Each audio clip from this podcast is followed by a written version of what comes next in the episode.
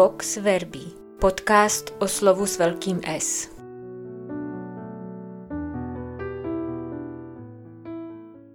Je pravda všechno, co se v Bibli píše? No, to je otázka, za kterou by se nemuseli stydět ani kovaní znalci zákona, kteří rádi chodili za Ježíšem s různými hlavolami. Ale vážně, je pravda všechno, co se v Bibli píše? Netroufám si odhadnout, jak by na tuto otázku odpověděl Ježíš. Jedno se ale zdá být jisté. Ježíš na zapeklité otázky rád odpovídal příběhy a biblické problémy rád řešil za pomocí samotné Bible.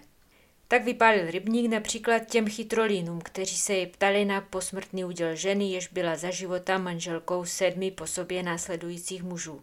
Ale zpátky k věci. Je pravda všechno, co se v Bibli píše? Zkusme si na tuto otázku posvítit samotnou Biblii. Druhé knize Samuelově se lze mimo jiné dočíst o osudech krále Davida.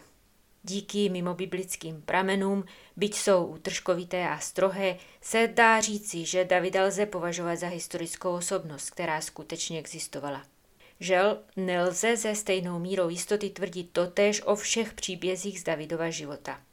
Mimo biblické prameny, zejména interpretace archeologických nálezů z doby, která by mohla odpovídat době Davidova panování, se ale jeví, že Davidův význam rozlohého království i jeho moc byly mnohem menší, než jak je líčí biblické knihy. A zde už začínáme narážet na problém. To, co lze považovat za faktograficky pravdivé, se nám neoddělitelně proplétá s tím, co nelze spolehlivě vyhodnotit. Krom mnoha různých událostí z Davidova života se dočteme i o tom, jak král David zahořel žádostivostí po Batšebě, manželce Davidova bojovníka Uriáše. Poté, co se s ní vyspal a dozvěděl se, že otěhotnela, rozhodl se jejího právoplatného manžela zákeřně odstranit, aby si mohl Batšebu vzít. A tak David zajistil, aby byl Uriáš poslán ve válce do první linie a tam zahynul. Když se David dozvěděl, že byl Uriáš opravdu zabit, Měl za to, že mu již nic nebrání v tom, aby Batšebu definitivně přestěhoval do své ložnice.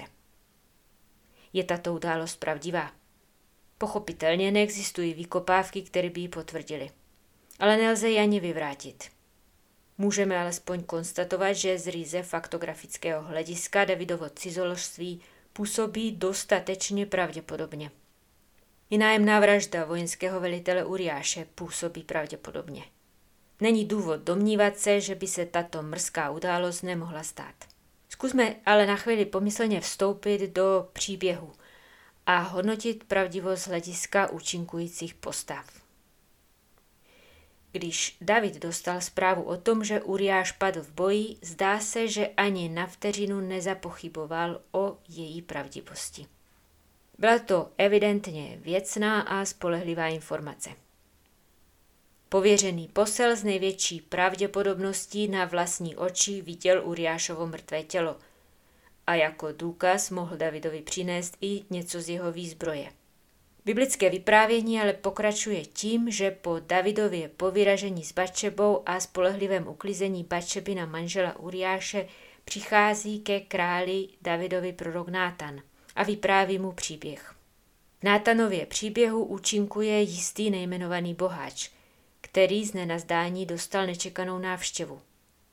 Ale místo toho, aby pro pohoštění pro své hosty zašel do své narvané komory nebo aby poslal někoho ze svého personálu do čínské večerky, zašel radši rovnou ke svému chudému sousedovi. Ten byl majitelem jedné jediné drobné ovečky, o kterou pečoval jako domácího mazlíčka, ba víc jako člena rodiny. A zrovna tuto ovečku mu lakomý boháč schlamsnul a upekl své návštěvě k večeři. David na toto nechutné vyústění Nátanova příběhu okamžitě zareagoval pobouřením. Muž, který tohle spáchal, je synem smrti.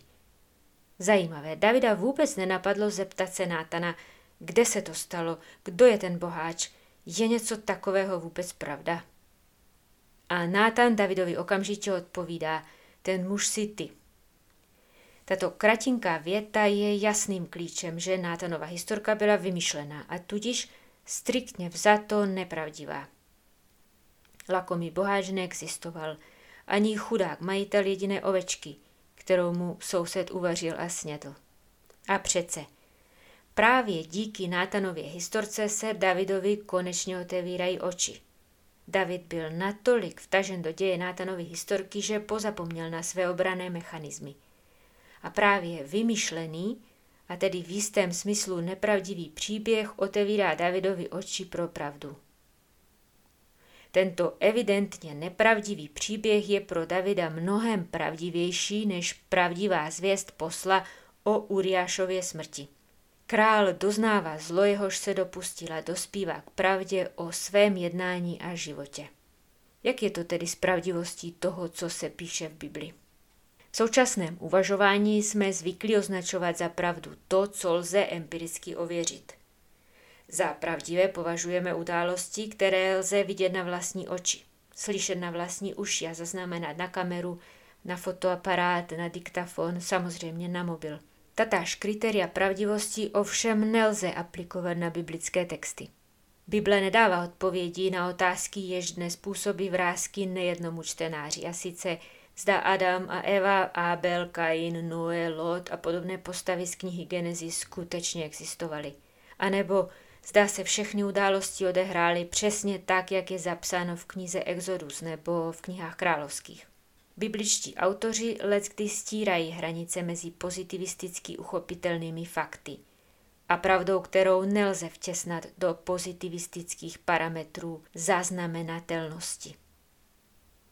Tak vedle sebe stojí fakta a symbolické výpovědi.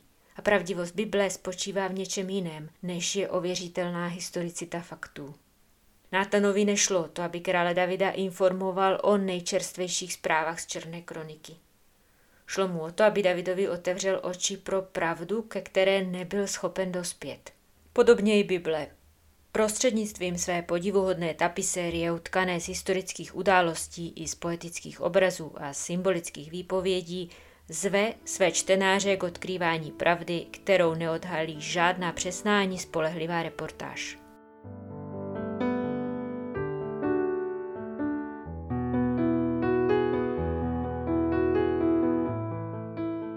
Dnešním díle podcastu Vox Verbi jste si mohli vyslechnout variace na jedno z témat, kterými se mimo jiné zabývá knížka Expedice Bible. Ta právě v těchto dnech vychází v nakladatelství Paulinky.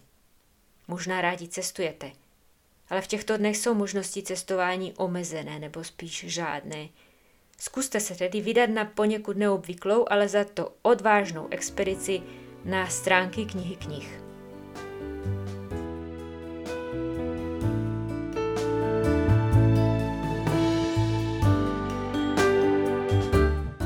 Vox Verbi z nakladatelství Paulínky. Připravuje a hlas slovu propůjčuje sestra Anna Mátiková.